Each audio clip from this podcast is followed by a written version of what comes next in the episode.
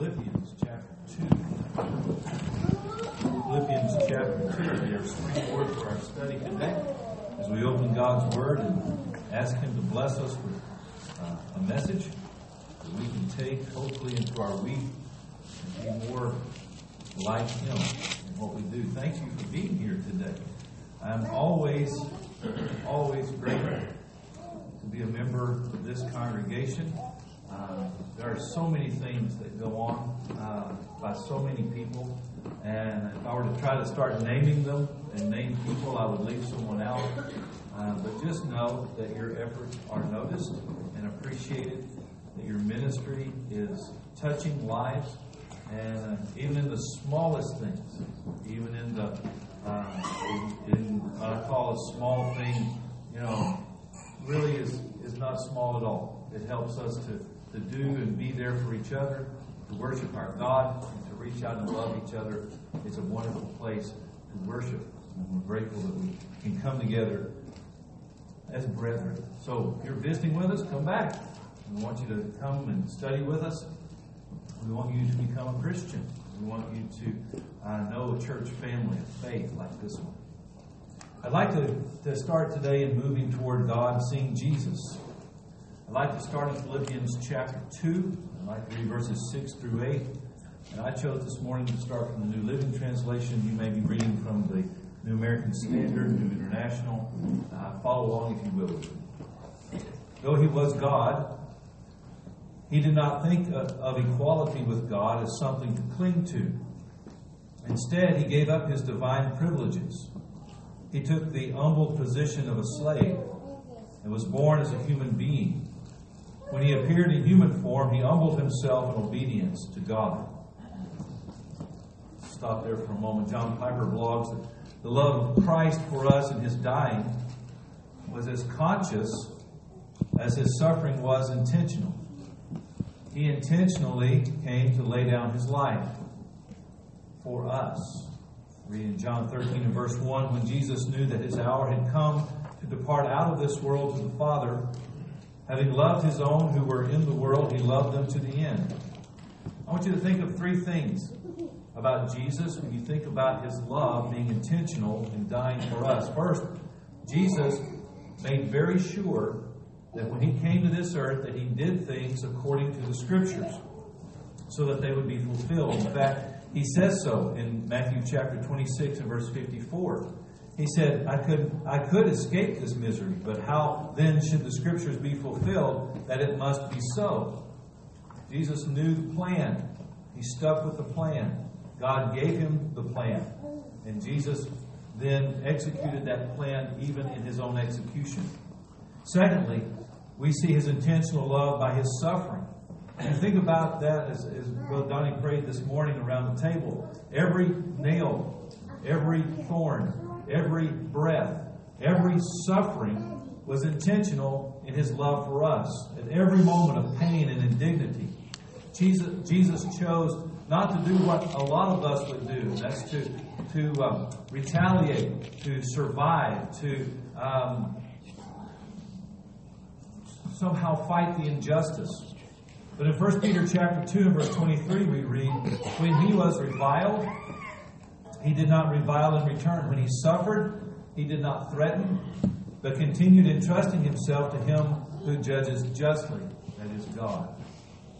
Then perhaps the clearest statement that Jesus makes about his own intentional love is in John chapter 10, verses 17 and 18. When Jesus turns to his disciples and he says, For this reason the Father loves me, because I lay down my life that I may take it up again. No one takes it from me, but I lay it up down of my own accord. I have authority to lay it down, and I have authority to take it up again.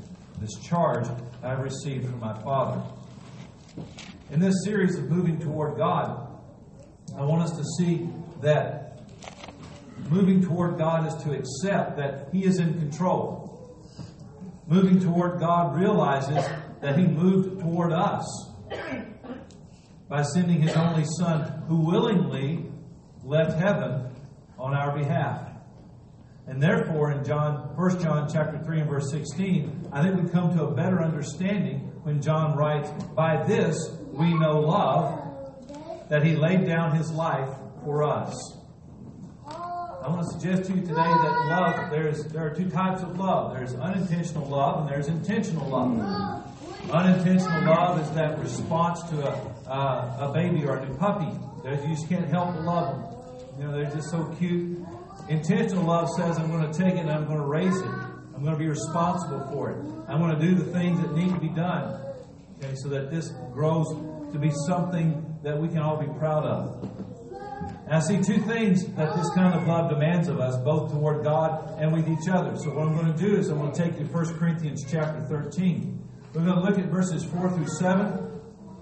And as we do that, I want to look at those and let that be kind of the outline if we could. And I want to look at that as far as God loving us, moving toward us. I want us to see us moving toward God, and I want us to see us including each other in that love.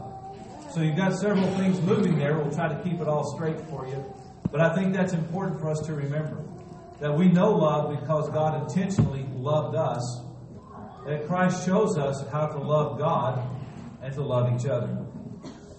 So, 1 Corinthians chapter 13, verses 4 through 7. It's, uh, it's an incredibly familiar passage for us. If you look at it, it says, Love is patient, and love is kind. It is not jealous, love does not brag, and is not arrogant. It does not act unbecomingly, it does not seek its own.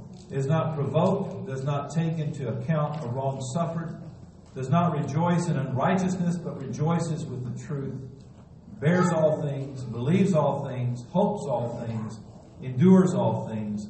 Love never fails, verse 8 starts. First thing I want you to know today is that love trains us to enjoy the other person. Follow me in verse 4. It says, Love is patient, love is kind. When you look at that, love is permission with parameters. All right? There are things that it trains us to do, right? expectations and agreements that we come to. Note God's love toward us in Romans chapter 2 and verse 4. Listen as I read. He says, Or do you think lightly of the riches of his kindness and tolerance and patience, not knowing that the kindness of God leads you to repentance? God is very patient in how he trains us, okay, to enjoy him. His kindness and his patience towards us has a result in God loves us with that, that for which we can return to him in his good grace. So, how does that extend from us? Well, let's look at that first of all in moving toward God, which is the, the basis of this. Moving toward God, we would be patient and kind with Him. God shaping us, teaching us, molding us, helping us to conform to that pattern of doctrine which we receive. Romans chapter 6 and verse 17 tells us. And 1 Peter 2 and verse 5 says, You also, as living stones, are being built up as a spiritual house for a holy priesthood to offer up spiritual sacrifices acceptable to God through Jesus Christ. When you think about your daily life, when you think about your worship, your ministry, your witness, when you think of those intentional things that we do because we love God, we want God to know we love Him. We do that because we're being patient and kind, not with just each other, but with God. You know, because sometimes, let's face it, there is some frustration with God in our life. Amen? You understand what I'm talking about? Some things we don't understand. Some things, some questions that go unanswered. Some things that disappoint us that aren't going to change. And we have to be patient with God because He has the big plan in mind. And we have to be kind toward God because we know that there are things we want for ourselves, all right?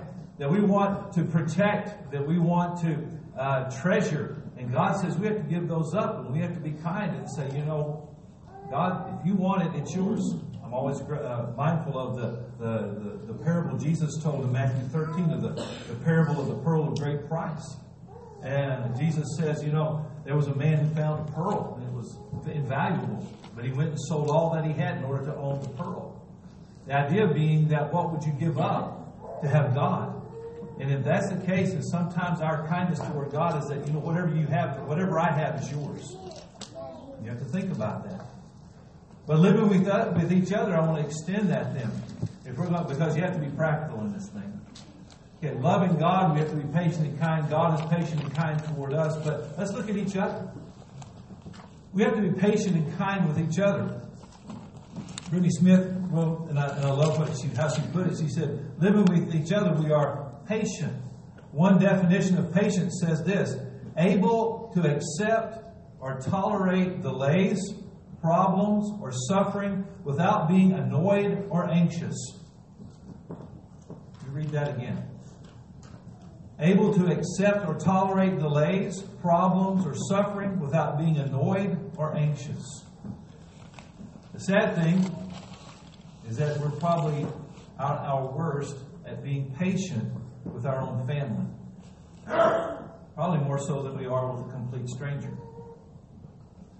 And when my schedule becomes more important than showing love, I need to stop and reevaluate my priorities. We can all practice intentional love just by being more patient. But love is kind. Kindness is defined as having or showing a, a friendly, generous, or considerate nature. I think we could be embarrassed. We should be embarrassed that we've not always been so friendly to those even living under our own roof. It's a common courtesy, a consideration. Sometimes we've been too busy to be considerate of others. We live in such a, a fast paced society, we often go through the day without stopping to take into account those around us. If I'm going to be intentional in my love, if I'm going to do as God did for me, then I'm going to have to slow down and be genuinely friendly and considerate and kind. The second thing I want to share with you today is that love causes us to conquer. This is where I need you to be back in 1 Corinthians 13. I want you to notice God's love toward us in Romans chapter 8, 37. He says, Despite all these things, we are more than conquerors through him who loved us, or as one translation puts it, uh, despite all these things, overwhelming victory is ours through Christ who loved us. God loving us, okay, empowering us to be victorious but looking at it from the other angle, what would do we do? What do we do in our love to cause us to conquer for God? How, how do we do that? And I look at that and I think about, I think about all that we ask of God, which is not a bad thing that we go to God and ask. But I think about all the things that God looks at us and says, I just want you to love me with the same measure. And how would that how would that show itself? Instead of always asking, would it be nice if we offered? Instead of always demanding, would it be nice if, if sometimes we were just grateful? If sometimes we uh, we initiated instead of having to be guilted into loving God. Instead of just kind of being an afterthought God was the thought that controlled our day. In first, Second Timothy, I'm sorry, Second Timothy chapter four, verses seven and eight. I look at the Apostle Paul, and this is what he says. At the end of his life, he looks back on it and he says, I have done my best in the race. I have run the full distance. I have kept the faith. And now there is waiting for me the victory prize of being put right with God, which the Lord, the righteous judge, will give me on that day, and not only to me, but to all those who wait with love for him to appear.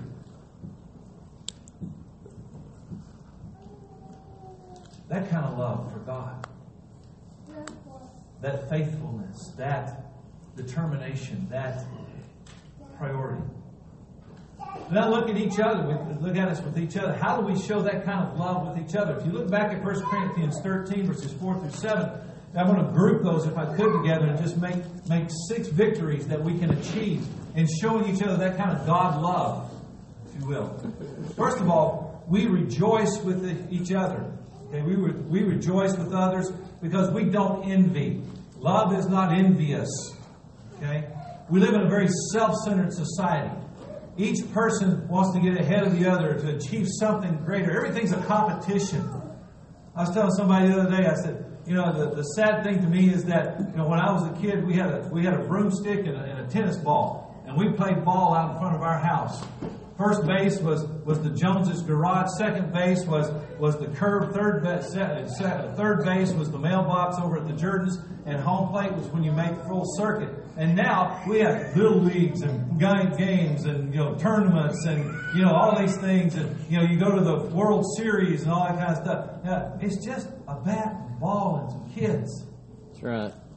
Why did we make it so complicated? And it's the same idea when I look at other people because, you know, here's the idea is that somebody has something I want. So let's create something to get that so I can have it. Something bigger or something better. As Christians, you can't let that attitude take over your life. Romans chapter 12 and verse 10 tells us that we should prefer one another in love and in honor. Rejoice in the victories and the blessings of those around you. Instead of wishing it were yours, and letting envy take root. You just show love and happiness that that person received the blessing as if you were blessed yourself. What's wrong with that? Love does not envy. You want to show God love? You don't show envy. You don't let that take root in your life. Secondly, in that, in that passage there, we humble ourselves. We, we leave pride behind. In a world that is obsessed with image and status, you have to look a certain way and wear the right clothes. You know, somebody was telling me this past week that uh, in, in response to, to certain ads that were shown about the NFL, certain people were burning their Jordans, their Air Jordans or, or their or whatever, their Nike shoes or whatever that is, kind of thing. And I looked at that and I thought, boy, that's pretty stupid. You know, that's a $150 pair of shoes and you're just lighting them up. I mean, that's kind of goofy, you know, to what end? Stupid to pay $150 it didn't change the fact they're still going to air it. You know, the other idea is that that's a conversation that needs to take place way beyond a pair of burning shoes. Okay? And the third thing is, is that that's just a lot of pride on both parts.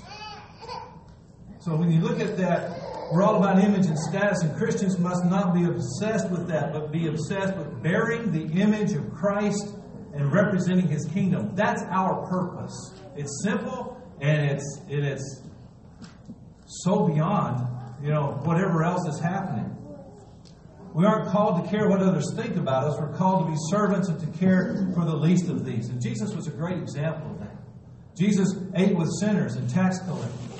He interacted with the sick and the needy. And many times, he didn't care where he slept that night because he didn't have a house. We have to be willing to show love, show mercy to every person. Pride has no place in the heart of a Christian. Next, I want to tell you that we are to be supporters of one another. We don't dishonor each other. Isn't it sad how quickly we, people can destroy someone when they make a mistake? Boy, I tell you, it, it's sad, especially when you when you when you when you look at the look at life at, at a junior high level. Um, well, you don't want to make a mistake in junior high, and they will eat you alive. Okay? That, and, and you know what? Have you noticed this? That they, it continues on in high school. You know, and for all practical purposes, have you not noticed it that it happens for the rest of their life? So you can't make a mistake. People chew you up, spit you out, and tell the story. You can't make a mistake and come back. Instead of offering a helping hand a word of encouragement, the gossip starts flying and the noses go up and people start picking sides. Love does not dishonor others. Right there it says in verse 7 it, it protects, it preserves, it hopes, and it doesn't delight in evil. Choose to be a person who uplifts and speaks kindly of others. Don't delight in the evil or the downfall of someone, but rejoice in the truth and hope and, and, and pray for the restoration of that person to the kingdom of God. Everybody has a soul. And every soul needs grace. And every person needs to have that privilege of choosing that grace through Jesus Christ. If you know someone who's made a mistake, you'd be the first one to offer that message of hope and words of prayer. That's what love is. Next thing I want to tell you is that we need to be a true friend. In other words, we don't use people. We're not self seeking, it says. We don't use others for our own gain. People are not stepping stones designed for you to reach an end goal. People are worth more than the connections or advantages they bring to our relationship. Love doesn't have an ulterior motive. Instead, it simply values people for who they are. We need to choose to be that true friend with whom you build a relationship and go through life together. You know what makes this time special? Is that our expectations of each other is just to be there for each other, to do the things that are needing to be done when they need to be done. Be more willing to give and invest in those around you than you are to take from them. The next thing I want to tell you is that we're to be peacemakers. The text says, don't be easily angered. Don't be easily angered. Matthew chapter 5 and verse 9 says, Blessed are the peacemakers, for they shall be called the children of God. The text here in Matthew 13, verses 4 and 5 says, Love is not easily angered. Love is not easily offended. We live in a generation and a time when everybody takes offense at everything that's said. I mean, if you can, if you go out there and say the sky is blue, there is some group out there that's going to crucify you for it. Mm-hmm. And that's so sad. Sometimes it just is. The sky is blue. Which makes me think that our words need to be brief and true. But it's that idea that we all know someone who causes people to walk on eggshells in order that we could avoid that emotional confrontation with them. We like to avoid them. Don't be that person. Don't be that person. Proverbs 15 and verse 18 reminds us hot tempers cause arguments, but patience brings peace. You be the peacemaker, not the eggshell maker or the eggshell breaker. We're quick to forgive. We don't hold a grudge. 1 Corinthians 13 verse 5, it tells us that love keeps no records of wrong. It keeps no record of wrongs. Boy, I tell you, this hits everybody. Because if I were to name somebody in your life, you could name me off three things that they've done wrong to you in the last week. If I could name one person in your life, I can tell you that you've got a list of grudges dating back to the time you started that relationship. I want to tell you that you don't sit by certain people at ball games and you don't talk to certain people at the grocery store. And I'm going to tell you why. Because you're holding a grudge. You've got something against them and you won't let it go. And that is not love. Not God love. And so when 1 Corinthians tells us that love keeps no record of wrongs, no matter how many mistakes we've made or how many times we've sinned against God, all we have to do is ask. And God is quick to forgive us. And if God is quick to forgive us, why wouldn't we be quick to forgive each other? One of the scariest things in my life comes in two scriptures. One in Matthew 6, when Jesus closes the Lord's Prayer, or the model prayers he teaches us. The other is in Matthew 18 as he closes the parable of the unmerciful servant. In both instances, he says, Unless you forgive, you will not be forgiven. Folks, what that means to me is that there are a lot of people here who talk about their assurance of heaven, that they're going to go through the pearly gates. But I'm going to tell you, if you can't forgive other people, you're going to stop right there, and the Lord's going to say, Wait a minute. I forgave you. Why couldn't you forgive them? When we were buried in baptism, our Lord washed away all the sins, and He keeps no record of that wrong. Thank you, God. Mm. When we have been forgiven of so much, how can we hold a grudge against someone else? Love is quick to forgive. Not once, not twice, but time and time again. Let me leave you with these words. I just wrap up what we're talking about. Moving toward God shows the world what love is. And we see that coming from God, and we want to give it to God, but we also want to show that with each other. Let's live out our Christianity every, every day by digging into God's Word and doing what it tells us to do. If others know, John 13 verse 35, If others know that we are disciples, for that's what we call ourselves, in casual conversation, you go, Hi, how are you? My name is Scott. He said, what, what, what do you do? You say, I am a Christian. When you name the name, when they know that's the identity, then they need to know that you are a disciple, and the way they know it is how we love each other, Jesus says. Then I say it's time to love the way the Bible tells us to, to be the light that we are called to be. If I could pull Philippians chapter 2 around, the reason Paul writes those words about Jesus coming the way that he did, moving toward us, is because he starts that in Philippians 2 and verse 5 with these words You must have the same attitude that Christ Jesus had. I charge you this week to go out and show God's love in the world.